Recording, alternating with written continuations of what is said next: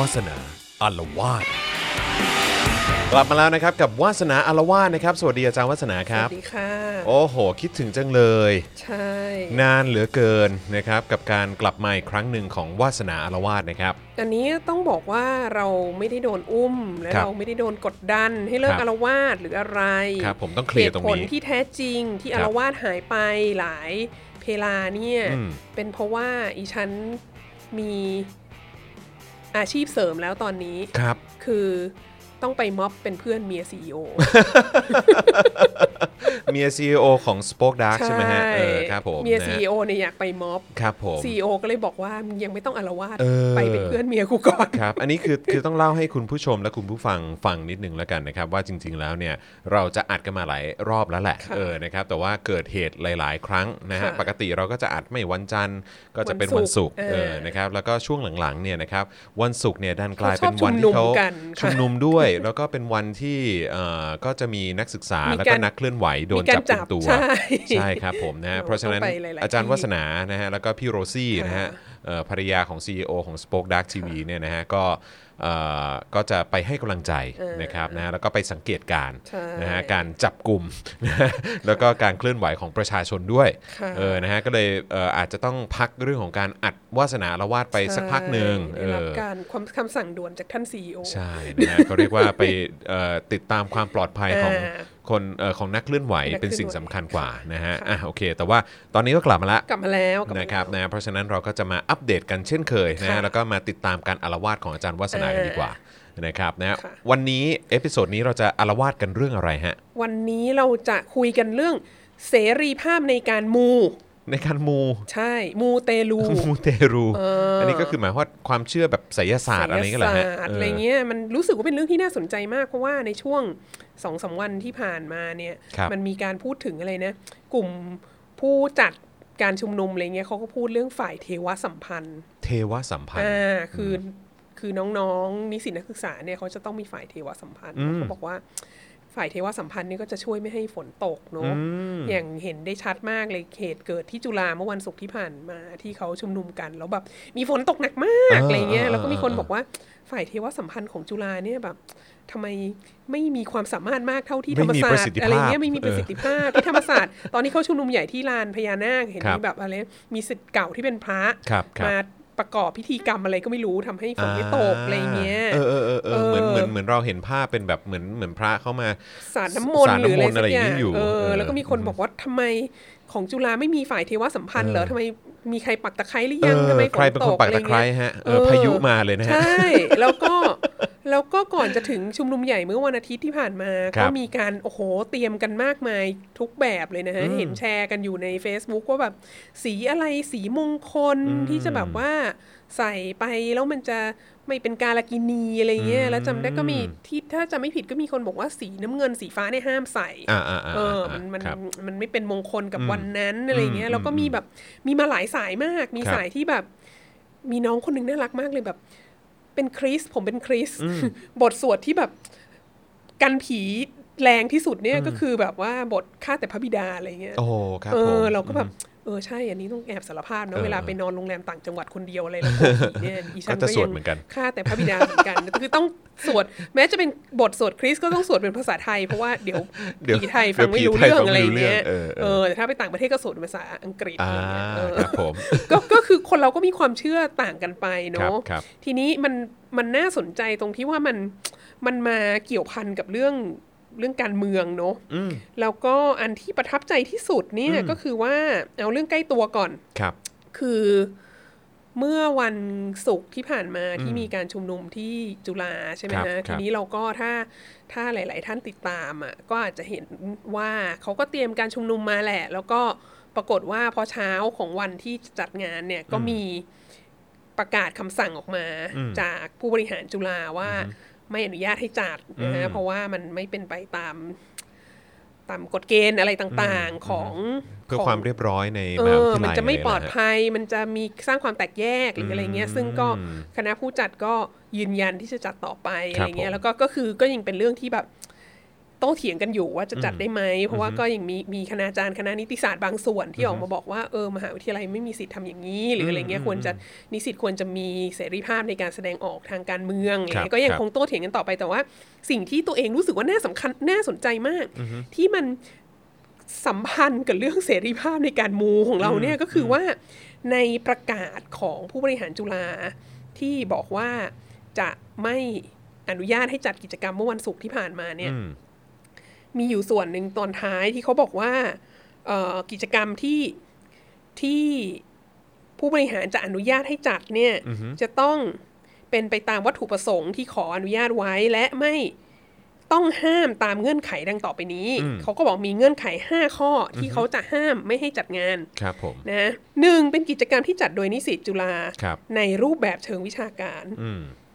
ก็คือ ถ้าไม่เชิงวิชาการ หรือถ้าไม่ได้จัดโดยนิสิตจุฬาก็อาจจะไม่ให้จัดนะฮะซึ่งอันนี้ก็อาจจะหมายความว่าถ้านิสิตจุฬาจัดไม่เป็นเชิงวิชาการก็ได้หรือเปล่า ไม่แน่ใจเพราะมันเพราะว่าไม่งั้นแบบงานบอลประเพณีอะไรเงี้ยก็อาจจะไม่ได้เนอะนั่นน่ะสิแต่ว่าอันนี้ข้ออาจจะหมายความว่าถ้านิสิตจุฬาจัดก็โอเค หรือถ้าคนอื่นมาจัดต้องเป็นในทางวิชาการหรือเปล่าอืมสองเป็นกิจกรรมที่ไม่พาดพิงถึงสถาบันพระมหากษัตริย์อ่าโอเคสามเป็นกิจกรรมที่ไม่สุ่มเสี่ยงต่อการผิดกฎหมายอือฮึ ข้อสี่ค่ะข้ามไปก่อนเพื่อเป็นข้อสำคัญครับผมข้อ 5 เป็นกิจกรรมที่ไม่มีความเสี่ยงนำไปสู่ความขัดแย้ง หรือก่อให้เกิดความเดือดร้อนกับผู้อื่น และนำไปสู่ความรุนแรงในสังคมอืมมีข้อ 4 ที่เราข้ามไปเนี่ยมันน่าครับสนใจมากมันบอกว่า เป็นกิจกรรมที่ไม่ละเมิดสิทธิและเสรีภาพ หรือความเชื่อของผู้อื่น หรือความหรือเชื่อความเชื่อของผู้อื่นอ่าซึ่งอันเนี้ยก็แสดงให้เห็นว่าผู้บริหารจุฬาเนี่ยก็ใส่ใจใน เสรีภาพในทางมูเตรูด้วยหรือเปล่าอันนี้อันนี้คือกำลังจะบอกว่าความเชื่อนี้ก็น่าจะเป็นเรื่องของแบบความเชื่อแบบทางศาสนาไม่หรือรู้ว่าว่าไสยคุณจอศานสตจะร์แปลหรือว่าอะอะไรไรหรือเปอะล่าเป็นกิจกรรมที่ไม่ละเมิดสิทธิเสรีภาพและความเชื่ออของคนอื่นอะเอไรอพอเงี้ยใช้ความเชื่อมันก็มันก็เออมาสายมูจริงมันๆแปลอะว่าอะไรเนาะแต่เราอะคิดว่ามันเป็นสายมูหรือเปล่าทีนี้ เราก็แบบรู้สึกว่า อันนี้มันเป็น statement ที่น่าสนใจมากนะ โดยเฉพาะที่แบบออกมาจากมหาวิทยาลัยอะไรครัเงี้บยครับ แล้วเราก็เลยนั่งคิดว่าจริง ๆ แล้วอะผู้บริหารทั้งระดับมหาวิทยาลัย แล้วก็ระดับคณะแล้วก็คณาจารย์เนี่ยในช่วงเวลาที่ผ่านมาเนี่ยก็มีเขาเรียกอะไรไม่มี consistency อะความสม่ำเสมอ คือไม่สม่ำเสมอในการดำเนินนโยบายนี้ครับบางทีก็มูบางทีก็ไม่มูเอออเอ่อกรณีที่ที่เกิดใกล้เคียงล่าล่าสุดเลยที่ผ่านมาเนี่ยเราอาจจะได้ยินกันว่าอืมเอ่อคุณเนติวิทย์เนี่ยครับได้ ทำแคมเปญอันนี้อันหนึงขึ้นมาก็คือจะมีรูปเอ่อวีรชน 14 ตุลาครับซึ่งเป็นสิทธิ์เก่าของคณะเศรษฐศาสตร์ จุฬาลงกรณ์มหาวิทยาลัยชื่อคุณสมเด็จเนี่ย ซึ่งมีรูปของเขาอะติดอยู่ในเอ่อห้องสโมสรนิสิตที่คณะเศรษฐศาสตร์ มันครับยาวนานเป็น 40 ปีแล้ว แล้วล่าสุดเนี่ยเอ่อคณะบดีคณะเศรษฐศาสตร์เนี่ยก็ได้ให้เอารูปนั้นออก เอาออกนะฮะเอาออกไปนะฮะเอ่อโดยที่คณะบดีบอกว่า หาลือกับทุกฝ่ายที่เกี่ยวข้องแล้วแล้วก็คิดว่ามันไม่เหมาะสมที่นิสิตเนี่ยเวลาแบบปฐมนิเทศ เวลารับน้องอะไรเสร็จอะไรเงี้ยแล้วก็แล้วก็เวลาวันสำคัญอะไรต่าง ๆ จะมีนิสิตเอาดอกไม้ธูปเทียนมาไหว้พี่พี่สมเด็จอืมแล้วก็รู้สึกว่าอันเนี้ยมันงมงายมันมันไม่เหมาะกับวิทยาฐานะมาไหว้อะไรเงี้ยคือมันไม่เหมาะสม ก็เลยคณบดีก็เลยแบบ คิดว่าจะเอารูปลงแล้วก็เอารูปคืนไปให้ครอบครัวเขาอะไรเงี้ยครับทีนี้ก็มีการ ต่อต้านขึ้นมากมาย ทั้งในทวิตเตอร์และในอะไรต่างๆ ก็มีกระแส save พี่สมเด็จอะไรครัเงี้บยครับจนท้ายที่สุดเนี่ยก็เอ่อทางคณะบดีก็บอกว่า โอเคก็ไปคุยกับที่ครอบครัวเขาอีกทีแล้ว เขาก็ไม่เห็นด้วยที่จะเอาลงอืมก็เลยเอารูปกลับขึ้นไปไว้ตามเดิมอะไรเงี้ยก็มีก็มีหลายกระแสมากนะฮะที่ก็บอกว่า ถ้าเผื่อว่า ถ้าเผื่อว่าไม่อยากให้มีการไหว้ด้วย ด้วยเครื่องเครื่องเส้นสวงต่างๆ ดอกไม้ทูบเทียนน้ำแดงอะไรเงี้ย ก็แบบบอกนิสิตไหมว่า เวลาไหว้ก็ยกมือไหว้เฉยๆ เพราะว่าไปตั้งอะไรมันดูแบบไม่เป็นวิทยาศาสตร์ มันดูงมงายอะไรเงี้ยมันไม่เหมาะกับสถานศึกษาของเราอะไรเงี้ย ก็เอาอย่างนั้นไหมอะไรเงี้ย แต่ว่าซึ่งนิสิตก็น่าจะพูดรู้เรื่องอะไรเงี้ย แต่ในขณะเดียวกันก็มีคนสงสัยอีกว่าแบบ เออจริง ๆ แล้วในจุฬาเนี่ยมันมี สิ่งต่างๆ ที่คนเอาดอกไม้ธูปเทียนน้ำแดงอะไรไปไหว้เยอะมากเลยนะ แล้วก็คืออันอันเนี้ยสนุกมากเลยถ้าเผื่อว่าคุณใช้ชีวิตอยู่ในมหาวิทยาลัยแห่งนี้เนี่ย คุณจะเห็นว่าช่วงใกล้ๆเอ็นทานใช่ไหมช่วงใกล้ๆที่ที่จะแบบว่า admission เข้ามหาลัยครับช่วงสอบ midterm ช่วงสอบ final อะไรเงี้ยก็จะมีมาละ ในรูปสถาปัตยกรรมทั่วทั้งมหาวิทยาลัยเนี่ยเดี๋ยวจะต้องมีแบบเอ่อพ วงมาลัยมีน้ำแดงมีอะไรไปวางอยู่อะไรอารมเงี้ยณ์แบบกราบไหว้บูชานิดนึงอ่าใช่คือแบบที่ที่ฮิตกันมากที่สุดก็คือพระรูปสองรัชกาลแน่นอนใหญ่ที่สุดสำคัญที่สุด แล้วก็คนก็จะอย่างก็ไหว้รัชกาลที่ห้าก็มีดอกกุหลาบสีชมพูอะไรอย่างครันี้บใช่ไหมแล้วก็มีพระรูปอย่างที่ที่ในอาคารเทวาลัยก็มีพระรูปของรอห้ารอหกอยู่ครับอะไรเงี้ยก็มีคนเอาไปไหว้ต่างๆนานาดังใน คณะอีฉันเองก็มีการบวงสรวงนะฮะเอ่อรัชกาลที่ห้าในเนื่องในวันปิยะนะครัฮะบแล้วก็ครับรัชกาลที่หกในวันมหาธีรราชเจ้าอะไรครัเงี้บยแล้วก็นอกจากนี้อะสิ่งที่ไม่เป็นอนุสาวรีย์ชัดเจนน่ะก็มีการไหว้กันเหมือนกัน อย่างเช่นเอ่อสมัยก่อนตอนที่เข้ามาทำงานปีแรก ๆ เลยอะครับจะมีรูปหล่อ ปูนปลาสเตอร์ เป็นรูปพระพุทธรูปปางต่างๆอืมอืมอืมแล้วสมัยก่อนเนี่ยวิชาอารยธรรมไทย แล้วก็วิชาในในภาควิชาประวัติศาสตร์เนี่ยมันจะมีที่จะต้องสอนเรื่องประวัติศาสตร์ศิลปะอะไรอย่างนี้ใช่ไหมก็จะมีรูปหล่อของพระพุทธรูปสมัยก่อนเขาไม่มี powerpoint ไง แล้วแบบปิ้งสไลด์อะไรเดี๋ยวเห็นไม่ชัดอะไรเงี้ย ก็จะมีการแบบทำรูปหล่อปลาสเตอร์อันเนี้ยเพื่อให้ดูว่าแบบเออพระพุทธรูป เชียงแสนเป็นแบบนี้คือปางนี้เป็นแบบนี้ให้นึกออกว่าเป็นยังไงเออ เพื่อใช้ในการสอนใช่ไหมทีนี้พอเวลามันผ่านไปตอนหลังมันมีการทำสไลด์ มันมีการทำ powerpoint อะไรเงี้ยก็ปลดระวางพระพุทธรูปเหล่านี้ แล้วก็สมัยก่อนก็เอาวางไว้ตามแบบชั้นที่พักบันไดอะไรเงี้ยหรือเอาวางไว้ตามห้องพักอาจารย์ต่าง ๆ ในภาคเกตในแถวแถวภาควิชาประวัครับติศาสตร์ครับแล้วมันก็เกิดอาการว่าแบบเออ พอถึงเวลา midterm อะไรเงี้ย หรือช่วงแบบจะ admission อย่างเงี้ยบอกนะว่ามาไหว้กันจริงเหรอ มีแบบน้ำแดง มี มียาคูมีอะไรนะเอายาคุมาถวาย เออ มีพวงมาลัยเออออะไรเงี้ยเออแบบ เยอะมากอ่าฮะแล้วแบบ คือตอนนั้นน่ะพวกเราก็ก็รู้สึกว่าแบบ คือคืออีฉันเข้าไปหลังจากที่มันการตัดสินใจได้ผ่านได้เกิดขึ้นแล้วก็คือ เราคิดว่าพวกผู้ใหญ่ที่เขาอยู่อยู่เขาก็รู้สึกว่าแบบสิ่งนี้อะคือเราไม่ได้ต่อต้านการ มูนะแต่ว่าสิ่งเหล่านี้ไม่ใช่พระพุทธรูปที่แบบว่าสร้างขึ้นมาด้วยความเชื่อหรือแบบไม่ได้มีการปลุกเสกหรือไม่ได้มีอะไรอะ่ะ มันคือแบบแบบหล่อปลาสเตอร์ที่เอาไว้สอนหนังสืออะ่ะแบบไม่อยากให้คนเข้าใจผิดอะไรเงี้ยเออก็เลยท้ายที่สุดก็เลยเอารูปเหล่านั้นไปไว้ที่พิพิธภัณฑ์มหาวิทยาลัยอะไรเงี้ยแต่ว่าประเด็นก็คือว่า คือไม่ว่าจะมีรูปอะไรวางอยู่อะค่ะ แล้วก็ตอนเนี้ยหน้าพิพิธภัณฑ์มหาวิทยาลัยอะก็มีตรงแถวคณะศิลปกรรมอะมันก็จะมีประติมากรรมรูปแบบ อะไรเนี่ย รูปนิสิตห้าหกคนกำลังแบบบูมอืมอืมอืมอืมบูมอะไรสักอย่างอยู่เนี่ย แล้วก็เออก็ก็เป็นก็เป็นเด็กล้อมวงกันอะไรอย่างเงี้ยใช่ไหมใส่ชุดนิสิตอะไรเงี้ยแล้วมีคนกำลังจะวิ่งมาจอยอะไรเงี้ยก็นี่ค่ะ เช่นเดียวกันค่ะ ก็มีคนเอาพวงมาลัยมาจริงไหว้ปะเนี่ยด้วยเหมือนกันเหรอในบางครั้งเคยเห็นอยู่ดังนั้นแบบตายมีคนไหว้อะไรอ่าฮะเยอะมากอะเออคือถ้าเออตั้งไว้ เราอาจจะเคยได้ยินมันมีห้างสักห้างหนึ่งในกรุงเทพที่แบบ ที่เจ้าของเขามีความรู้สึกว่าแบบ เออไอ้แท่นที่จะตั้งสารพระภูมิอะเขาไม่อยากตั้งไว้ตรงทางเข้าออกเขาแบบเขารู้สึกว่าเดี๋ยวมันเกะกะเดี๋ยวมีคนมาไหว้อะมันก็เลยเป็นแท่นเปล่าๆแล้วก็มีมีสายไฟโผล่ขึ้นมา มิใหญ่ก็ยังก็มีมีคคนนไปไหว้เอาม้าลายเอาน้ำแดเอาไปงตั้งเอาอะไรไปวางอยู่ดีอะไรเงี้ย อันนี้ก็เป็นลักษณะเดียวกันที่มหาวิทยาลัยนะฮะซึ่งก็แบบนี้ต้นนงต้นไม้ก็ต้องมีปะแบบอ๋อพวกต้นมีอีกใหอัญ่นๆหนึ่งอะไรเงี้ยอีฉันแบบจำไม่เคยลืมเลย รอยพญานาคอ๋อรอยพญานาคครับรอยผมพญานาคโอ้เกิดอันนั้นเป็นข่าวเลยนะ ใช่ รอยพญานาคเกิดที่ เกิดที่เทวาลัยคณะอักษร แล้วแบบโอ้โห ทุกคนก็ลงไปดูเต็มไปหมดเลย มีคนมาขายลอตเตอรี่เต็มเลยเขาดูอะไรเงี้ยครับแล้วใครมาเป็น myth buster ของรอยพญานาคคืออาจารย์เจษฎาเด่นดวงบริพันธ์อ๋อครับผมโอ้ยมาฉีดน้ำให้ดูเลยค่ะครับว่าอันว่ามันนี้เป็นอย่างนี้ มันไม่ใช่รอยพญานาคอ่าฮะมันแบบไม่ถูกต้องอะไรเงี้ยเออเออซึ่งก็ ก็โอเคอะแต่อ่าฮะเราก็มีความรู้สึกว่าแบบ เขาจะขอหวยกันน่ะมันเดือดร้อนมากนะเหรอวะแล้วคือแบบเนี่ยเออเออฮะไม่ทำร้ายความความเชื่เชื่ออคนอื่นของคนอื่เออนนี่มีระบุอยู่ในแบบว่า เออแบเขาบออกประกาศเออออกประกามาศของเนี่ทางยมหาวิทยาลัอัยนนี้เลยนะต้องแบบอาจารย์เจษดาต้องมาขอขมาคณะอักษรศาสตร์นะคะ มาครับแบบผมอ่าฮะอะไรเรื่องรอยพญานาคเนี่ยแบบเอออือฮึ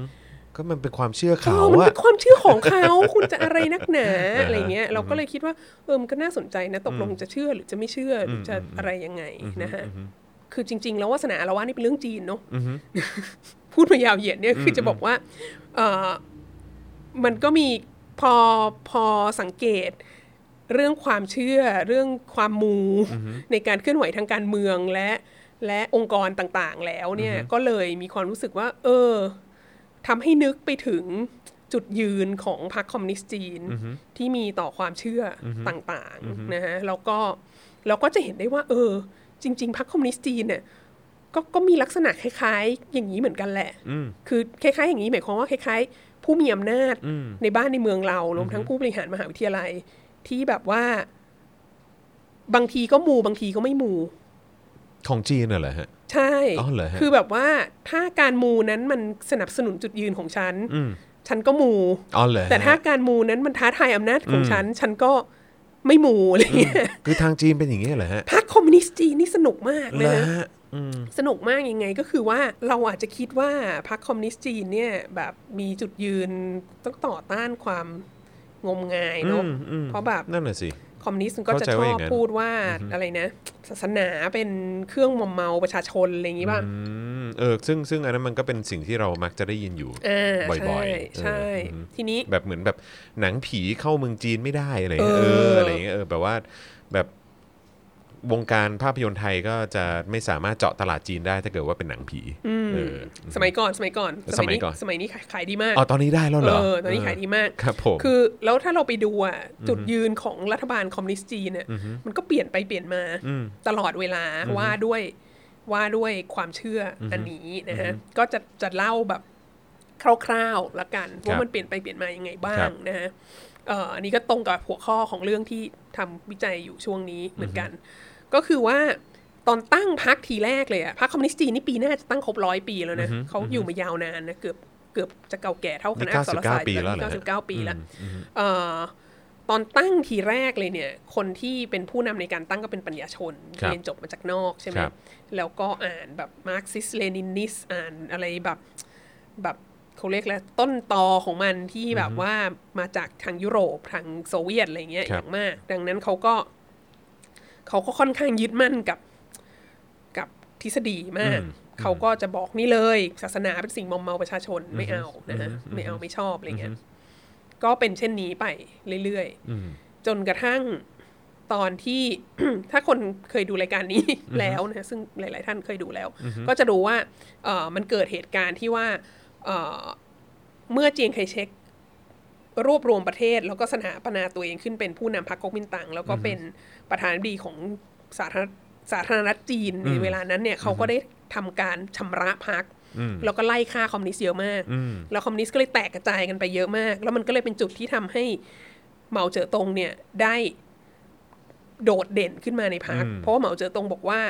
เราอะต้องเราไม่สามารถรอให้ประเทศเรากลายเป็นประเทศอุตสาหกรรมก่อน แล้วเราค่อยปฏิวัติสังคมนิยมตามแบบ Marxist Leninist แล้วเรารอไม่ได้แล้ว เพราะว่าตอนเนี้ยเจียงไคเช็กกำลังไล่ฆ่าเราอยู่ ดังนั้นเราต้องปฏิวัติสังคมนิยมทันที แล้วเราก็ต้องใช้แรงงานของชาวนานี่แหละ ในการขับเคลื่อนการปฏิวัติอันนี้เรารอไม่ได้อีกแล้วนะฮะเอ่อแล้วก็แล้วก็เหมาเนี่ยก็นำพลพรรคคอมคอมมิวนิสต์ที่เชื่อถือเหมาเนี่ย เดินทับทางไกล เพื่อไปสถาปนาฐานที่มั่นอยู่ที่ทางถิ่นทุรกันดารทางตะวันตกเฉียงเหนือครับนะฮะมีศูนย์กลางอยู่ที่เอียนอาน ทีนี้ณจุดเนี้ยที่เดินทับทางไกลเนี่ย และที่เริ่มลงไปจัดตั้งชาวชาวนาเนี่ยมันก็เกิดอาการว่าระหว่างเดินทับทางไกลหนีพวกพวกเจียงไคเชกอะ่ะก็ไปเจอชาวบ้านหมู่บ้านต่างๆ และในหมู่บ้านทั้งหลายอะ่ะมันก็มักจะมีแบบ สมาคมป้องกันตัวเองระดับท้องถิ่นอืมเพราะว่าอยู่ตามบ้านนอกมากเกิดมีโจรมีอะไรมาเงี้ยเขาก็จะรวมตัวกัน แล้วเขาก็จะเป็นเหมือนแบบ นึกภาพมันจะคล้าย ๆกับ คล้ายๆกับ เหมือนชาวบ้านบางละจันอ๋อเหรอฮะ หรือสำนักดาบ มันคล้าอะไรยเงี้ๆยแบบเป็นอาสาสมัคร คือเป็นอาสาสมัครในหมู่บ้านของแล้วก็มาฝึกเออกังภายฟูในชุมกันชนมาฝึกใช่ไหมแบบอืมลำดาบสำนักนั้นสำนักนี้เพื่อแล้วมาปกป้องเพื่อมาปกป้องชุมชนของตนเองใช่ แล้วก็จะมีแบบพระอาจารย์ธรรมโชตอะไรเงี้ยโอเคเออก็คืออมีมีหลวงจีนที่อ่าเป็นที่เคารพนับถืออมหรือมีอืมแบบนักบวชเต๋านักพรตอะไรบางอย่าง แล้วก็จะมีแบบเขียนยันคงกระพันชาตรีโน้นนี้นั้นอะไรเงี้ยอือฮึอยู่ แล้วก็ตามหมู่นอกบ้านต่างๆตามหมู่บ้านต่างๆ แล้วก็นอกจากนี้บางทีก็จะไปเจอพวกพวกอังยี่ต่างๆอะพวกสมาคมลับอือฮึที่แบบที่ต่อต้านรัฐบาลเหมือนกันอะไรเงี้ยครับทีนี้พรรคคอมมิวนิสต์ก็รู้สึกว่า เออ ถ้าไปตามหมู่บ้านพวกนี้อะแล้วเป็นมิตรกับชาวบ้านได้อะแล้วได้รับความสนับสนุนจากไอกองกำลังป้องกันตัวเองอันนี้ ได้รับความสนับสนุนจากพวกสมาคมลับต่าง ๆอะมันก็ดีเหมือนกันนะ คือถ้าเขาไม่ฆ่าเราอะแล้วก็ แล้วก็เลยเกิดการคุยกันรู้เรื่องเป็นเป็นมิตรกัน เพราะว่า เพราะว่าพวกนี้ก็คือชาวบ้านก็คือชนชั้นกันมาชีพภาคเกษตรก็คือเป็นเป็นชาวนาเป็นอะไรเงี้ยเป็นกลุ่มคนที่เหมาต้องการจะจัดตั้งให้มาอยากจะขับเคลื่อนรวบรวมการปฏิวัติอยู่แล้ว ดังนั้นมันก็เลยเกิดอาการว่า ระหว่างที่เดินทางไกลเนี่ยก็ได้ผูกมิตรกับคนพวกนี้เยอะมาก แล้วก็มีพวกกองกำลังป้องกันตัวเอง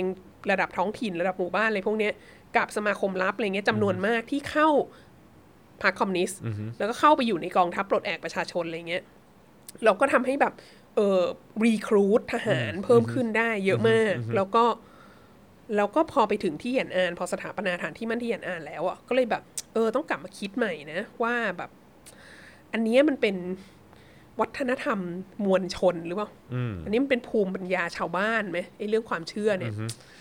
ดังนั้นเนี่ยเราควรจะสามารถเป็นพันธมิตรกับคนพวกนี้ได้อืม แล้วก็ก็เป็นเช่นนั้นจริง ๆ ก็คือช่วงตั้งแต่ทศวรรษพันเก้าร้อยสามสิบเนี่ยเอ่อต้นๆเนี่ยจนกระทั่งสิ้นสุดสงครามโลกครั้งที่สองและตลอดทั้งสงครามกลางเมืองเนี่ยคือพูดง่ายๆจนจนถึงการสถาปนาสาธารณรัฐประชาชนจีนในปี 1949เนี่ยมีกลุ่มพวกเนี้ยอยู่ในกองทัพปลดแอกประชาชนเนี่ยจำนวนเยอะมากครับแล้วพักก็ถือว่าอันเนี้ยเป็นพันธมิตรของเราอะไรเงี้ยแต่ว่าพอลบชนะแล้ว พวกนี้น่าสงสารมาก พอลบชนะแล้วจะโดนถีบหัวส่งตลอดเวลา พอลบชนะสถาปนาสาธารณรัฐประชาชนจีนขึ้นมาเอ่อพรรคคอมมิวนิสต์จีนก็พยายามจะกลับเข้าสู่แนวทางแบบ Marxist-Leninist เท่าที่จะทำได้ แล้วก็บอกว่า เออไอ้พวก ความเชื่ออะไรความต่งๆเชื่ออะไรพวกเนี้ยมูเหล่านี้เนี่ยมันงมงายนะเธอ มันไม่ค่อยซะงั้นดีน่ะเออ มันแบบว่า ถ้าเธอจะมาเป็นคอมมิวนิสต์แล้วเธอก็ควรจะต้องปฏิเสธสิ่งเหล่านี้อะไรเงี้ยแล้วก็มีแนวโน้มที่จะแบบที่จะชวนให้แบบ เออ ถ้าอยากเข้าเป็นสมาชิกพรรคหรือเป็นสมาชิกพรรคอยู่แล้ว ตอนนี้เราตั้งบ้านเมืองดีแล้วเนี่ยก็เลิกความเชื่อเหล่านี้เถอะอะไรละทิ้งเงี้ยมันไปเอซะอซึ่งคนเหล่านี้ไม่ใช่ระดับกระจอกนะ มีคนระดับในพลที่แบบเป็นผู้สายมูโดยแท้ คือมีในายพลคนหนึ่งดังมากอะชื่ออ่าฮะเฮ่อหลงอ่าฮะเฮ่อหลงนี่เป็นหัวหน้าอังยี่เลยนะ คือแบบมี เป็นหัวหน้าสมาคมลับของของตัวเองอะ่ะแล้วก็แบบเอาพลพรรคสมาคมลับของตัวเองเป็นร้อยคนน่ะเข้าไปอยู่ในในพรกรคระบวนการคอมมิวนิสต์ในกองทัพปลดแอกประชาชนน่ะดังนั้นเฮ่อหลงนี่ได้เป็นในายพลสำคัญมากเลย เป็นเป็นเป็นหนึ่งในแบบว่าผู้ก่อตั้งสำคัญของของเอ่อของกองทัพปลดแอกเลยทีเดียวครัอบย่างเงี้ยก็พอพอสถาปนาเอ่อสาธารณรัฐประชาชนจีนขึ้นมาแล้วก็มีการบอกว่าแบบเออเออเผาๆลงหน่อยนะอะไรเงี้ยนี่มันไม่ค่อยดีนั่นนี่โน่นอะไรเงี้ยก็โอเคก็คิดว่าคนส่วนใหญ่ก็แบบอ่าเข้าสู่ระบบโครงรองกองทัพแบบที่มันมีโครงสร้างจริง ๆ แล้วก็มีโรงเรียนในร้อย แล้วก็มีการฝึกอะไรแบบทันสมัยอะไรเงี้ยแล้วก็แบบไปรบในสงครามเกาหลีอะไรเงี้ยก็คือแบบคือสร้างอัตลักษณ์ของความเป็นชาติ มาพอสมควรสร้างอัตลักษณ์ของความเป็นกองทัพ มาพอสมควรก็ไม่ก็ไม่ต้องยึดติดอยู่กับแบบ สมาคมลับของตัวเอง หรือไม่ต้องยึดติดอยู่กับหมู่บ้านของตัวเอง ไม่ต้องยึดติดกับพระอาจารย์ธรรมโชตของตัวเองอะไรเงี้ยมากับศูนย์กลางดีกว่า มากับส่วนกลางก็ได้ประมาณหนึ่งแต่ว่า สิ่งที่เกิดขึ้นก็คือว่า ก็ก็ดำเนินอย่างนี้จนกระทั่งไปถึงยุคปฏิวัติวัฒนธรรม ซึ่งเป็นยุคที่ที่ extreme มากใช่ไหมยุคปฏิวัติวัฒนธรรมเนี่ยก็คือยุคที่เอ่อพยายามกลับไปสู่แบบ Maoist แบบบริสุทธิ์มาก ซึ่งอันนี้ก็ ย้อนแย้งนะ เพราะจริง ๆ แล้วพรรคคอมมิวนิสต์จีนเนี่ยเริ่มคบกับสายมูเนี่ย ตอนที่เหมากำลังขึ้นมาเป็นผู้นำใช่ไหมมันเริ่มคบกับสายมูตอนเดินทัพทางไกลกับตอนอยู่ที่เหยียนอานใช่ไหมก็เป็นคนรวบรวมเองนี่ ใช่ แต่ว่าพอมาถึงยุคปฏิวัติวัฒนธรรมอะก็ดันแบบต่อต้านทุกอย่างที่เป็นสายมูหมดเลยอะไรเงี้ย แล้วก็พวกสมาชิกพักแล้วก็เอ่อคนที่อยู่ในใน กองทัพปลดแอกที่แบบมีภูมิหลัง เคยเป็นอั้งยี่มาก่อน เคยเป็นสมาคมลับมาก่อน เคยมีสักยันต์อะไรที่แบบความเชื่อของตัวเองก่อนตั้งแต่สมัยนั้นน่ะก็คือโดนเพิร์ชหนักมาก เครือหลงเองก็โดนหนักมาก ช่วงปฏิวัติวัฒนธรรม ก็คือห้ามมีห้ามมีศาสนาและห้ามมีความงมงายเหล่านี้อะไรเงี้ยจนกระทั่งก็อยู่มาจนกระทั่งเหมาอสัญญกรรมใช่ไหมแล้วก็ เติ้งเสี่ยวผิงก็มา แล้วก็มีการปฏิรูปและเปิดประเทศใช่ไหมครับทีนี้พอปฏิรูปและเปิดประเทศเนี่ยก็มีการให้เสรีภาพทางศาสนาเออออันเนี้ยน่าสนใจมากก็คือบอกว่าอะถ้าอยากนับถือศาสนาก็นับถือได้ ไม่ส่งเสริม แต่ว่าให้เสรีภาพในการนับถือได้ แต่ต้องนับถืออยู่ในกรอบที่รัฐบาลอะจัดให้ ก็คือ มีโอ้มีรายละเอียดอีก ใช่ มีห้าศาสนา มีห้าศาสนาก็คือพุทธอิสลาม เต๋าคาทอลิกแล้วก็โปรเตสแตนต์อันนี้น่าสนใจมากนะ คือแบบว่าแยกต้องเป็นนิกายด้วยเหรอแยกคาทอลิกกับโปรเตสแตนต์นะ แต่ว่าอิสลามนี่ไม่แยกซุนนีกับครับชีอะผมนะเออพุทธก็เออไม่แยกนะเออแล้วก็น่าสนใจอีกอย่างก็คือว่าขงจื้อไม่เป็นศาสนา เออ ซึ่งก็ ก็โอเคน่าสนใจคือถ้าขงจื้อเป็นศาสนามันอาจจะมีปัญหา ถ้าเผื่อว่ารัฐต้องการจะใช้ขงจื้อเป็นทูตทางวัฒนธรรม แล้วแบบมีสถาบันขงจื้อและมีอะไรเงี้ยมันอาจจะทำให้รัฐดูงมงายอะไรอย่างงี้ใช่ไหมดังนั้นจริง ๆ ก็เข้าใจแหละว่าทำไมถึงไม่นับขงจื้อเป็นศาสนานะครับเป็นปรัชญาอะไรครับเงี้ผยมเออแล้วก็คือ ไม่ว่าคุณจะมีความเชื่ออะไรก็ตามอะในการประกาศตัวของคุณน่ะคุณต้องไปเข้าตามองค์กรที่สังกัด อยู่ในหน่วยงานของรัฐที่ดูแลศาสนาห้าศาสนาเนี่ยคุใช้ณต้อคำงว่าเลืควอกบคุมได้ไหมฮะควบคุมศาสนาเหล่านี้ เออ ประสานงานเอออ๋อเออเออประสานงานศาสนาเหล่านี้ ใช่ใช่ใช่ใช่ซึ่งใช่ก็จะมีลักษณะที่เฉพาะอะก็คือพูดง่ายๆก็คือว่าอนุญาตให้นับถือศาสนาเหล่านี้ได้ประกอบพิธีกรรมได้ แต่ต้องทำให้แน่ใจว่าพิธีกรรมเหล่านี้มันไม่ว่าศาสนากับความเชื่อในศาสนา ไม่ได้ยิ่งใหญ่ไปกว่าความจงรักภักดีต่อพรรคคอมมิวนิสต์เออดังนั้นเนี่ยก็จะมีข้อยกเว้นต่างๆนานาอย่างเช่น ศาสนาคาทอลิกเนี่ยเขาก็มีโป๊ปใช่ไหมอยู่ที่วาติกันใช่ไหมแล้วโป๊ปก็โดยทั่วไปโป๊ปก็จะเป็นคนส่งสารตราตั้งบีชอปต่างๆ มาให้ใช่ไหมแล้วพอถึงเวลาจะเลือกคือโป๊ปเสียชีวิตหรืออะไรเนี่ย ก็จะมีการเลือกโป๊ปใหม่ที่วาติกันก็จะแบบบีชอปทั้งหลายก็จะไปครับจากทั่วโลกก็จะไปลงคะแนนเสียงกันอะไรเงี้ยครับอย่าง อย่างโป๊ปคนปัจจุบันก็เป็นบีชอปมาจากอาร์เจนตินามาก่อนใช่ไหมเอ่อมันก็โดยทั่วไปมันเป็นอย่างนี้ แต่รัฐบาลสาธารณรัฐประชาชนจีนก็บอกว่า เราจะตั้งบิชอปของเราเองเอ้าเออไม่ให้ไม่วัได้ดขึ้นตรงกับไม่ให้วาติกันมีสิทธิ์ตั้งบิชอปไม่เกี่ยวข้องกัน เออ บอกว่าอันเนี้ยมันสิทธิการที่วาติกันจะตั้งบิชอปในในประเทศจีนมันคือสิทธิสภาพนอกอาณาเขตเออ you มีสิทธิ์อะไร you มาตั้งตัวแทนของตัวเองมาแบบปกครองคน คนแคทอลิกในที่ถือสัญชาติที่อยู่ในจีนจีนเนี่ยได้อย่างไร แล้วก็คือชาวแคทอลิกในจีนก็คือ ก็คือไปโบสถ์ได้อะไรได้ทุกอย่าง แต่ว่าต้องเชื่อฟังคำสั่งของรัฐบาลก่อนที่จะเชื่อโป๊ปอะคือไม่สามารถที่จะแบบแสดงออกได้ว่าโป๊ปเป็นประมุขของศาสนาโอ้โหนี่มันถึงขั้นคาทอลิกแบบว่าอะต้องเชื่อพรรคคอมมิวนิสต์มากกว่าเชื่อพระเจ้าป่ะฮะ อ๋อไม่ใช่เชื่อพระเจ้าได้แต่ห้ามะเชื่อโป๊ปเชื่อได้อ๋อโอเคยังไงก็ได้อ๋ออันนี้คือใช่ในแต่ทางการเมืองนะใช่เพราะว่าเออมันดูเป็นเพราะว่าทางการเมืองวามาติกกันมันเป็นจีนมองว่าวาติกันเป็นประเทศไงก็เป็นแล้วรัฐใช่ไหมแล้วโป๊ปก็เป็นผู้นำทางการเมืองอะไรเงี้ยอืมซึ่งก็เอออืมก็น่าสนใจอะไรเงี้ยโอเคก็แล้วก็อีกอย่างที่น่าสนใจก็คือว่าถ้าจะเข้าเป็นสมาชิกพรรคอย่างที่บอกเมื่อกี้ก็คือว่า อนุญาตให้คืออนุญาตให้คนทั่วไปอะมีเสรีภาพในการนับถือศาสนา แต่ไม่ส่งเสริม ดังนั้นถ้าเป็นสมาชิกพรรคหรือถ้าจะรับตำแหน่งทางการเมืองอะก็ไม่ควรจะนับถือศาสนาอืมอืมมันก็จะเกิดสถานการณ์ที่ที่เราเคยเห็น เราเคยได้มีโอกาสไปลงพื้นที่ที่เอ่อแถวจังหวัดทางตะวันออกเฉียงเหนือของจีนนะที่สมัยก่อนเขาเรียกแมนจูแมนจูเรียเนี่ยครับก็มีมีพื้นที่ที่ที่เขาเป็นคาทอลิกกันมานมนาน เป็นสองสามร้อยปีตั้งแต่ปลายราชวงศ์ชิงอยู่กันตรงนั้นเยอะอะไรเงี้ย ก็ พอเข้าสู่ยุคปฏิรูปคือยุคปฏิวัติธรรมก็มีการแบบเผามหาวิหารและฝังบิชอปตายทั้งเป็นและอื้อหือโหดมากนะแถวนั้น แล้วก็แต่ว่าคนก็พอปฏิรูปแล้วเปิดประเทศเนี่ยคนก็เริ่มมานับถือศาสนากันใหม่อะไรเงี้ยก็เออก็ก็อนุญาตให้นับถือศาสนาได้สร้างมหาวิหารใหม่อะไรต่างๆนานาแต่คนที่จะเป็นตัวแทนพักเป็นเลขาธิการพักระดับหมู่บ้านระดับ อำเภอระดับจังหวัดอะไรเงี้ย ที่มาจากพื้นที่นั้นน่ะที่แบบครอบครัวเขาก็เป็นแคทอลิกกันมาหลายชั่วอายุคนน่ะก็คือในช่วงที่จะเข้าไปรับตำแหน่งกับรัฐบาลน่ะ ก็ต้องประกาศว่าก็ต้องเลิกไปโบสถ์อะก็ต้องก็ต้ต้อองงมีความชัดเจน ใช่ก็ต้องบอกว่าแบบฉันไม่นับถือศาสนาฉันเป็นแบบ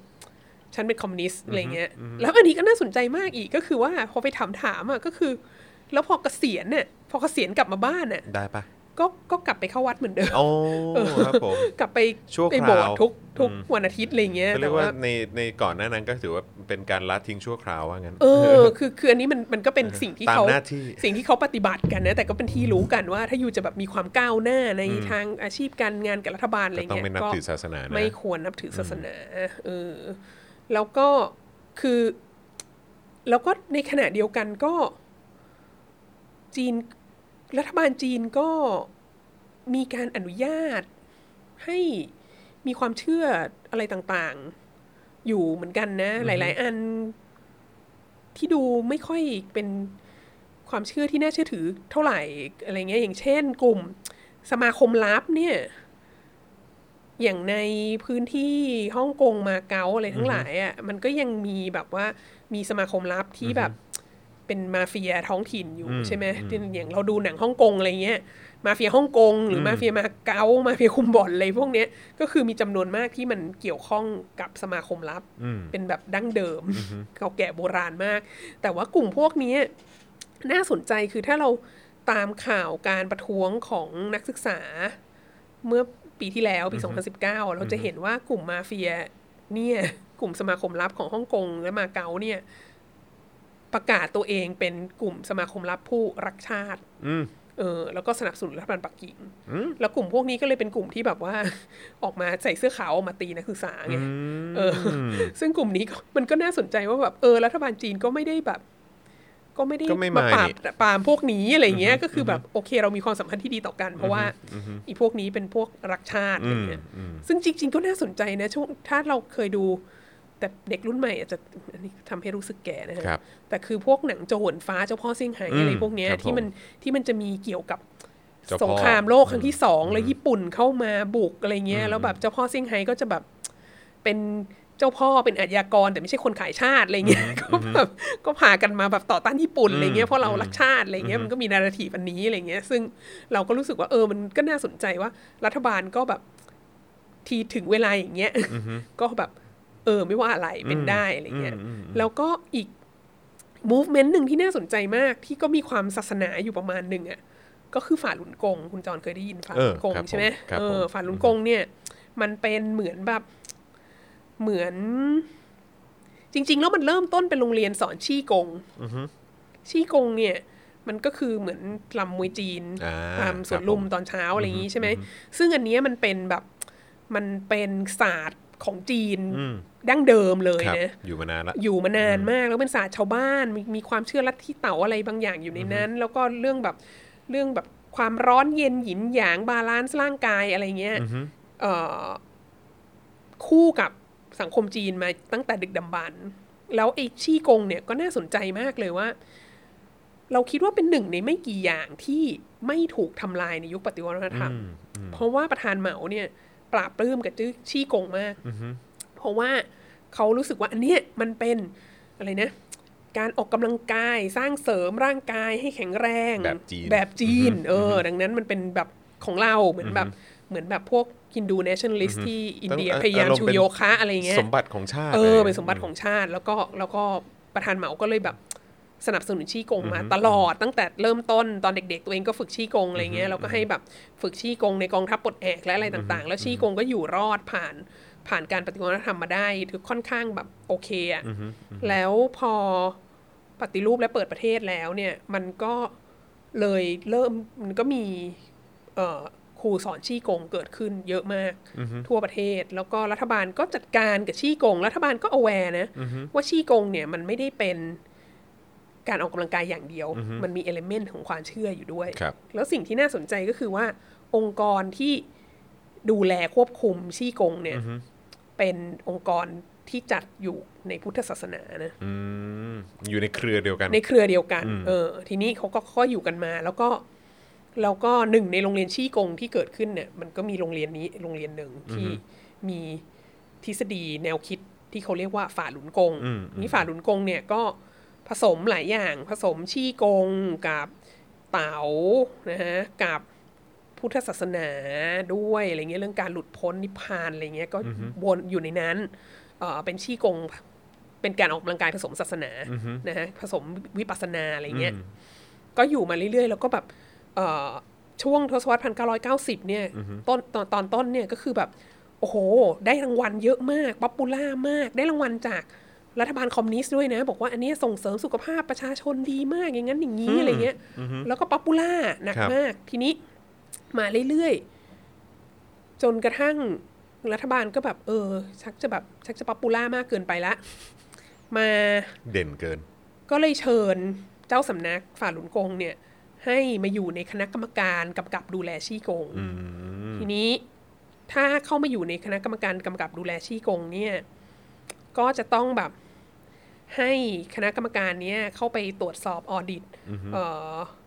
สำนักของตัวเองว่าได้ค่าเรียนเท่าไหร่ ต้องเสียภาษีเท่าไหร่ต้องนั้นต้องนี้ใช่ไหมแต่ทีนี้อะเจ้าสำนักฝ่าหลุนกงอะตอนนั้นน่ะเขาก็รู้สึกว่าเขาพอแล้วอืมดังนั้นน่ะเขาจะไม่เก็บค่าเรียน เขาจะให้ทุกคนเรียนฟรีเขาจะแบบว่าสอนทุกอย่างทางอินเทอร์เน็ตฟรี ใครอยากฝึกก็ฝึกอะไรเงี้ยเขาแบบเขาไม่เก็บเงิน ทีนี้พอไม่เก็บเงินน่ะรัฐบาลก็ ควบคุมไม่ได้ไงอืมอืมก็ออดิตไม่ได้ไงเก็บภาษีไม่ได้ไงอืมแล้วก็สำคัญกว่านั้นก็คือหนักที่สุดคือควบคุมไม่ได้ แล้วพอไม่เก็บเงินเนี่ย มันก็ยิ่งมีสมาชิกเยอะไงเพิ่มไงเพราะว่าไม่ต้องจ่ายตังค์ค่าเรียนไงแล้วมันก็ถึงขั้นที่แบบว่า มีมีการกล่าวกันโดยคนบางส่วนว่าฝ่าหลุนกงเนี่ยมีสมาชิกมากกว่าพรรคคอมมิวนิสต์จีนเนี่ยเฮ้ยขนาดนั้นเลยซึ่งเหรอมันก็เริ่มน่ากลัวอือฮึสำหรับพรรคคอมมิวนิสต์จีน แล้วพรรคคอมมิวนิสต์จีนก็เลยเริ่ม ปล่อยข่าวออกมาว่าฝ่าหลุนกงมันเป็นลัทธิล้างสมองนะอย่างนั้นอย่างนี้อะไรเงี้ยแล้วก็เริ่มเข้ามาควบคุมเริ่มอะไรต่าง ๆ ทีนี้ หมู่บรรดา สมาชิกฝ่าหลุนกงก็ ก็ไม่อยู่เงียบๆอะไม่แอบไม่หลบไม่อะไรเงี้ย ยกกันไปที่จงหนานหาย ซึ่งคือแบบทำเนียบประธานาธิบดีอยู่ที่ปักกิ่งอะยกกันไปสองหมื่นคนเนี่ยตอนนั้นสมัยเจียงเสือหมินเนี่ยแล้วก็แบบว่าแบบไม่ได้ เธอจะมาเบียดเบียนเราอย่างนี้ไม่ได้ เราก็เป็นแค่ลัทธิ เราก็เป็นแค่แบบชี้กงของเราอะไรเงี้ย แล้วก็ทีนี้เจียงเสือหมินก็เลยแบบตกกระใจช็อกโอ้นี่มันเป็นอันตรายต่อความมั่นคงของชาติหนักมากอะไรเงี้ยกระทบกระเทือนใช่จิตใจเขากระมากเทือนนะจิตใจหนักมากยกกันมาสองหมื่นคนที่ทำเนียบจงจงหนานหายเนี่ยช็อกช็อกทีนี้โดนเลย ทีนี้โดนปราบปรามอย่างรุนแรงเลยนะฮะรุนแรงมากแล้ก็วก็ดันออกมาไงเออ แต่เขาก็มีความรู้สึกว่าถ้าเขาไม่ออกมาเขาก็จะต้องโดนหนักขึ้นเรื่อยๆ เพราะเขาไม่ยอม ไปอยู่ในคณะกรรมการอันนั้น แล้วก็ไม่ยอมทำตามที่ไม่ยอมเก็บตังค์อะไรเงี้ยแล้วก็ท้ายที่สุดก็คือเจ้าสำนักก็รีภัยไปอยู่ที่อเมริกา แล้วก็เอ่อคนที่แล้วก็มีมีผู้มีคนที่อยู่ในสำนักนี้ก็รีภัยหนีออกไปนอกประเทศ เยอะนะก็จะมีความเคลื่อนไหวของลัทธินี้อยู่ตามประเทศต่างอ๋อแปลว่าเอ่อเป็นระยะฝั่งระยะกงนี่ก็คือยังยังคงแอคทีฟอยู่ๆยังคงเห็นอยู่นะฮะบางแต่ว่าทีเป็นแบบมาจากนอกประเทศ ใช่ ก็คืออย่างตอนสมัยที่เราไปไปเรียนเมืองนอก ที่อเมริกาในแคมปัสมหาลัยเงี้ยเดินมาที่แคมปัสเช้าวันเสาร์เช้าวันอาทิตย์เจ็ดโมงเช้าอะไรเงี้ยเวลาคือเออเวลาไปเรียนตอนเช้าเช้าๆอะก็จะเห็นมาฝ่าหลุนกงกันอยู่อ๋อกำลังในฝึสกกันนาอยู่มหรืออะไรเงี้ยแล้วก็มีการแจกใบปลิวแจกอะไรเงี้ยคือทุกที่เลยที่ที่อเมริกาก็เห็นที่อังกฤษก็เห็น ไปอยู่ที่สิงคโปร์ก็ก็เห็นที่ฮ่องกงเมื่อก่อนนี้ก็มี เอ่อตอนนี้ก็ไม่น่ามีแล้ว แต่ว่าไม่น่าแต่รอว่าดเออก็คือว่าคือ ก็เลยก็โดนปราบอย่างรุนแรงมากนะฮะแล้วก็แล้วก็ยังยังมียังมีข่าวรัฐบาลจีนก็นำเสนอข่าวมาอย่างต่อเนื่องวันนี้มันเป็นลัทธิเลวร้ายอะไรต่างๆนานาซึ่งก็โดยส่วนตัวก็ไม่ไม่รู้ว่ามันเลวร้ายอะไรมากขนาดไหนไม่เคยประสบด้วยตัวเอง แต่ว่าดูที่มาที่ไปของเหตุการณ์เนี่ยมันก็น่าสนใจว่าแบบเอ๊ะคนอื่นมันแบบว่างมงายหนักกว่านี้อีกนะเออ แต่ว่าลัทธินี้ต้องปราบเอาไว้ไม่ได้อะไรเงี้ย เพราะว่ามันไม่ยอมเก็บตังค์อะไรเงี้ยคืออารมณ์แบบทำดีได้แต่อย่าเด่นป่ะเนี่ยเออคือมันเหมือนต้งแบบ มันเหมือนแบบ องค์กรทางศาสนาหรือความมูเตลูของจีนเนี่ยอยู่ได้ ถ้าไม่ขัดกับพรรคคอมมิวนิสต์ ถ้าไม่ท้าทายความจงรักภักดีต่อพรรคคอมมิวนิสต์ของของ ของประชาชนอะไรเงี้ยเออคือมันมันก็คือ feel แบบประมาณว่า แบบความเชื่อที่คุณมีให้กับ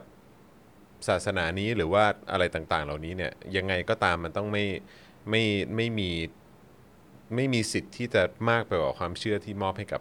อ่าพรรคคอมมิวนิสต์ต้องไม่ท้าทายอืมอำนาจของพรรคคอมมิวนิสต์อะไรเงี้ยอืมเอออ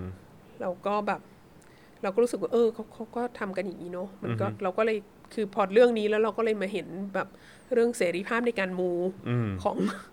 จุฬาของจุฬาแล้วก็ของสังคมไทยด้วยแหละว่าแบบ เออทำไมบางเรื่องมันแบบ มันงมงายเนอะมันไม่ดีมันไม่ถูกต้องมันไม่เหมาะกับวิทยาฐานนะ แต่ว่าทำไมบางเรื่องก็โอ้โหฟูร่าก็ก็คงหัวก็คงหมูอะไรเงี้ยตรงตรงอย่างที่อาจารย์วัฒนาบอกจริงๆแล้วก็คือว่าตราบใดที่มันไม่ได้มีผลกระทบกับผลประโยชน์หรือว่าความโดดเด่นหรืออะไรก็ตามเออของแบบ องค์กรนั้นๆ หรือว่าสถาบันนั้นๆอะไรเงี้ยคือก็ไม่เข้าใจว่าทำไมก็ก็ยังได้อยู่ทำไมออเรากราบรอยพญานาคได้แล้วทำไมเรากราบทำไมเรากราบพี่สมเด็จไม่ได้อะเออเออเออทำไมพี่สมเด็จมีสถานภาพที่แบบ เออฮะ ไม่เหมือนรอยพญานาคหรือว่าอ่าฮะ เศรษฐศาสตร์เขาไม่ไหวอะไรเลย เขาเชื่อตัวเลขเปล่า เขาเชื่อตัวเลขหรือเปล่าเออ เอออะไรเงี้ย เออก็เออ ก็ก็เลยรู้สึกว่าเออมันน่าสนใจเรื่องความ ความสัมพันธ์ระหว่างอำนาจรัฐ หรือผู้มีอำนาจกับความเชื่ออว่าอะไรเรียกงมงาย อะไรไม่เรียกงมงาย อะไรเรียกแบบว่า เนี่ยแล้วท่าทีที่บอกว่าอะไรเนี่ยทำกิจกรรมได้แต่ห้ามห้ามละเมิดความเชื่อของคนอื่นอะไรเงี้ยอันนี่ก็เป็นสเตทเมนต์ที่น่าสนใจมาก ก็คิดว่าเอออันนี้ก็เป็นเรื่องที่น่าเอามาคุยกันว่า ตกลงประเทศเราเนี่ยมันมูหรือมันไม่มูอะไรเงี้ยค่ะพยายามจะนึกอยู่ว่าแบบ ในโครงสร้างระดับใหญ่แบบว่าอย่างแบบสมมุติว่าเป็นคำสั่งของทางรัฐบาลที่มีออกมาหมายถึงรัฐบาลไทยนะฮะไม่รู้ว่าแบบที่ผ่านมามันมีหรือเปล่า ธรรมกายไง ใช่กำลังจะพูดเลยกำลังจะพูดถึงธรรมกายเลยเออซึ่งก็โอเคก็ถือว่าเป็นตัวอย่างหนึ่งเออเป็นตัวอย่างหนึ่งเหมือนกันที่เออที่ที่ที่อาจจะพอทำให้เราแบบว่าเชื่อมโยงได้ว่าเออแบบพอยที่เราจะนำเสนอในเทปเนี้ยมันก็เป็นประมาณเนี้ยครับใช่เออใช่ในขณะที่ เออแต่เขาก็เขาก็ แต่ตอนนี้ก็เงียบไปวัดแล้วไง วัดเขาก็ยังวัดเขาก็ยังอยู่ได้นะ อะใช่เพียงแต่ว่า ใช่อือฮึ เพียงแต่ว่าเจ้าลัทธิเขาตามตัวไม่เจออยู่อะไรไหนก็เงี้ยไม่รู้อยู่ไหนฮะก็ไม่รู้อยู่ไหนก็ไม่รู้อะไรเงี้ยจริงๆเอครับผอมอือฮะ ค่ะ ก็สมัยก่อนหน้านั้นนู่นยุคสงครามเย็นก็มีสมณะโพธิรักษ์เนอะอืม ซึ่งเป็นพระอยู่เสร็จแล้วก็ให้บังคับให้จับศึกอะไรเงี้ย อืมแล้วก็เขาก็เลยไปตั้ง สำนักของเขาเองแบบว่าห่มผ้าอีกสีหนึ่งอะไรครับเงี้ยครับก็ก็ก็อยู่กันไปอืมมันก็น่าสนใจว่าขนาดไหนยอมรับได้ขนาดไหนยอมรับไม่ได้อะไรเงี้ยค่ะอืมก็ท้ายสุดแล้วก็คงต้องอยู่ที่ผู้มีอำนาจนะครับนะฮะไม่ได้อยู่ที่วิจารณญาณนะอยู่ที่ผู้มีอำนาจใช่ฮะว่าเขาจะเอาไงเพราะว่าใช้วิจารณญาณนี่มันคแบรับบผมยากมากเรื่องใช่นี้ค่ะใช่ใช่โอ้โหถือว่าเป็นมุมมองที่น่าสนใจนะแล้วก็ค่ะแบบว่าเออคือ ริเริ่มจากประกาศของทางจุฬาอ่าเออกับการชุมนุมครั้งว่านี้เราเออละเราเมิดสามารถความเชื่อเนี่ยมันเป็นยังไงเราสานะมารละถเมิดไปถึงความเชื่อพรรคคอมมิวนิสต์ใช่และฝ่าฝืนกงได้ใช่แล้วก็วนกลับมาที่ธรรมกายด้วยอ่าถูกต้องเราต้องอาละวาดไปทั่วๆนะคะไปผมว่าถือว่าคุ้มมากฮะเออสำหรับ episode นี้ที่กลับมา เราไปทั่วจริงๆเออนะฮะไม่ว่าจะเป็นสถาบันการศึกษานะฮะไปจนถึงความเชื่อความเชื่อแล้วก็ไปที่จีนแล้วก็กลับมาที่เมืองไทยอีกรอบหนึ่งเออนะครับนะฮะแตะไปหมดนะฮะตามค่ะสไตล์ของวาสนาอาละวาดค่ะนะฮะเชื่อว่าคุณผู้ชมแล้วก็คุณผู้ฟังเองก็น่าจะอิ่มเอมเต็มที่ กับการกลับมาครั้งนี้ของวาสนาละวาดนะครับผมนะฮะอะโอเคก็รอดูกันต่อไปนะครับว่าจะเป็นอย่างไร แล้วก็จุดยืนของทางจุฬาลงกรณ์มหาวิทยาลัย กับการประกาศ ออกมาอันล่าสุดนี้เนี่ยไม่รู้ว่าจะมีประกาศอันต่อๆไปอีกหรือเปล่าก็ต้องรอดูอันนี้กัอันนี้ด้วยต้องแล้วบอกก่อนนะคะว่าอีฉันไม่ได้แบบเอาองค์กรของตัวเองมาแฉหรืออะไรนะอ่าฮะอันนี้คือเขาแบบเขาเรีปยกระว่ากาศลง Facebook ใช่แบบพับลิกมากนะเราก็เพียงนนี้แต่ตั้งข้อสังเกตพียงแต่ตั้งข้อสังเกตว่าเอเอออไอ้ห้ามละเมิดความเชื่อเนี่ยมันครับไอันนี้เป็นการเจาะข่าวตื้นนะนะคือ คือมันเป็นข่าวตื้นมากอีฉันไม่ได้แบบโอ้โหเอาพอดีเห็นเข้าแล้วก็เลยอะไรมาเอ๊ะขึ้นมาเฉเอยๆเอออ แล้วก็เลยนึกถึงเท่าแบบเออรอยพญานาคของเราอะไรใช่เงี้ค่ะยใช่ค่ะเออโกรธเป็นคนอักษรเนี่ยโกรธมาว่ารอยพญานาคของเรางมงายเออนะฮะอาจารย์เจษดาดิฉันจำได้ มันละเมิดความเชื่อของเรา อารวาสของจริงนะตอนช่วงท้ายรายการเออนะครับผมนะอะโอเค ก็เทปนี้สนุกฮะแล้วก็สำหรับคุณผู้ชมเอง หรือว่าคุณผู้ฟังรู้สึกอย่างไรกับเทปนี้นะฮะหรือว่ามีมุมมองหรือว่าความคิดเห็นตรงจุดไหนเนี่ยก็อย่าลืมแชร์เข้ามาด้วยละกันนะครับนะเราเข้าไปอ่านกันทุกคอมเมนต์อย่างแน่นอนนะครับผมนะฮะค่ะวันนี้ขอบคุณอาจารย์วัฒนานะครับที่มาอารวาสกันนะครับขอบคุณเจอกันเทปหน้าค่ะเดี๋ยวกลับมาอารวาสกันอีกกับวาสนาอารวาสครับ สวัสดีครับ สวัสดีค่ะ วาสนาอารวาส